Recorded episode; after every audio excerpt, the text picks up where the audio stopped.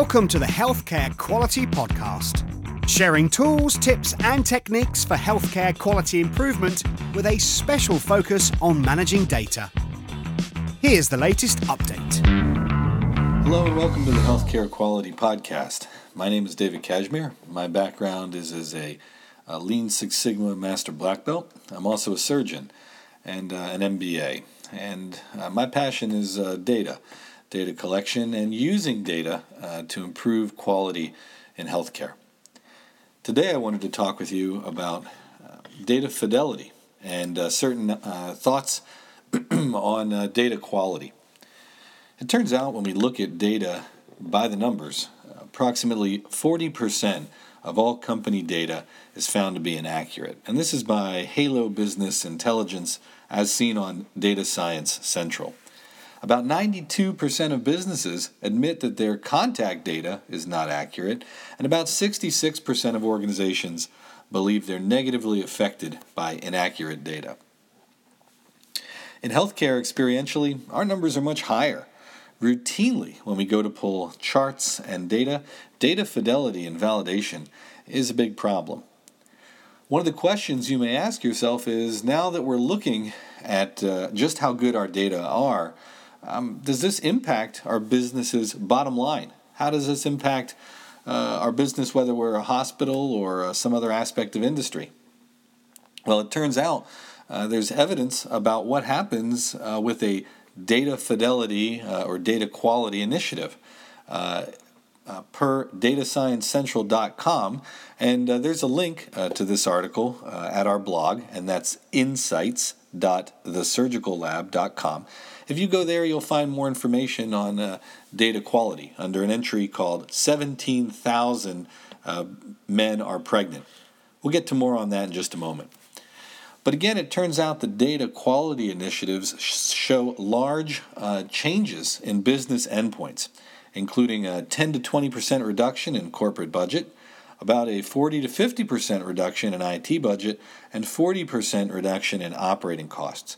And uh, increases are typically seen, according to uh, Data Science Central, in both revenue and sales uh, for industries where those endpoints are more applicable. Dirty data can be damaging. Um, for example, uh, the uh, title for that blog, 17,000 Men Are Pregnant, uh, comes to us uh, from the fact that due to incorrectly entered medical codes at certain British hospitals, uh, thousands of men appeared pregnant and seemed to require obstetric and prenatal exams. And that error, uh, those errors, caused disastrous results in billing claims and compliance per this entry at datasciencecentral.com. So there are a lot of factors uh, that go into uh, quality data, and uh, having quality data, recording it, making it accessible and useful. And again, experientially, uh, this is something uh, we teach and talk about when we talk about the use of statistical process control in our hospitals. And let me tell you how we do that. One of the main focuses when we teach and work in uh, quality in hospitals is to get data directly from the process. And when I say directly from the process, I don't mean get data from a data warehouse the next day or query your uh, registry for data. Those things are all typically what we do. Uh, we have registries, it's great to have them. But it turns out it's a lot more valuable to go to where the process is occurring uh, and collect uh, continuous or discrete data, depending on how you've uh, set up uh, your particular um, uh, data collection plan, but to go right to the process and to collect those endpoints. Uh, for more information about continuous versus discrete data, you can visit us on the blog, insights.thesurgicallab.com, and also Surgical Business Model Innovation.com, where we talk about discrete versus continuous data. But the point here is whichever data endpoint you use, uh, focus on getting the data directly from the process at the point the process is occurring, and doing so in a sort of prospective way is key. And this is because we see that by the time data leaves the process, gets into the uh, registry that you're using, a lot of different things happen. First, the operational definition for the endpoint you want to look at, the one that has meaning for your quality improvement project, doesn't always line up with what the registry asks or wants.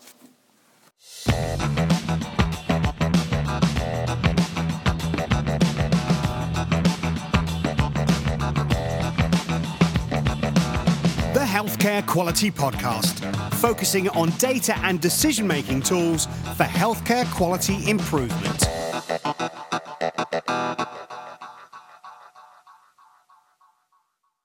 I've helped out with uh, hospitals where I've uh, worked in the past. One of the things is, boy, staffing to collect data is very challenging. It's really just not valued. Uh, hospital staffing, a great deal, uh, a great amount of the costs to staff a hospital comes from labor. And uh, if, if you agree that approximately 60% of hospital costs are labor costs, and, and that's broadly speaking what it is across organizations, it's very challenging to make the argument for why you should have an FTE, a full time employee, or a part time employee go to the place where the process is occurring and collect data. It's hard to make that argument, but I think you'll understand, based on the numbers we just shared, about how data fidelity and poor data impacts our business endpoints. I think you can agree now that it's very worthwhile to have the best data you can. If your decisions are based on data and you run a very data driven shop, you can probably intuit that it's key that the data we use are accurate. So if you think that it's too expensive to collect good data, well, you're likely incurring the costs and expense of not having good data. And that tends to be much more uh, significant than you anticipate. Again, as noticed that when data quality projects are done, qual- uh, pro- projects that focus on the quality of what we put into our registries or what comes to us in a timely fashion to make decisions, well, in those projects, we see again reductions in corporate budget of 10 to 20 percent. IT budget reductions, operating cost reductions, and we see increases in revenue. So, for today's entry, I wanted us to talk just a, a, little bit about data fidelity and how it impacts our bottom line.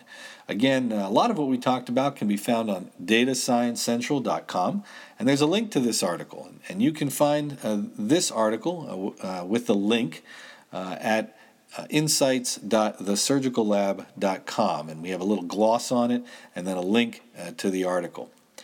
Again, if you think it's too expensive to collect good data, well, you should try not collecting good data because that's a that's a lot more expensive. And so, again, in summary, we just wanted to highlight for you all today uh, some of the really dramatic costs associated with uh, bad data.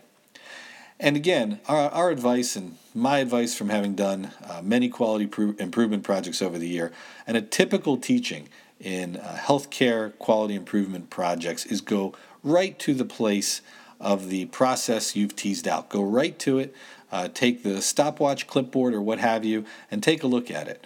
Uh, take a look and collect your data right from the process. It won't be as cleaned as the registry may make it. Uh, it won't be um, uh, fraught with the challenges of taking the operational definition that you want to look at and somehow shoehorning that into what the registry wants. So, uh, good luck with your data collection and your quality improvement projects. And if you have any questions or stories about the use of data in your healthcare system, uh, whether it be a success story, a question about how to have a success story, or a uh, warning uh, for other data users out there, feel free to visit us and, and share your experiences. We're always happy to hear. Have a great day.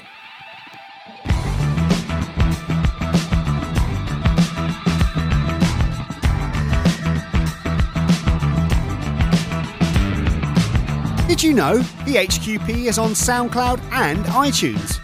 Visit us there and at the podcast's home, surgicalbusinessmodelinnovation.com.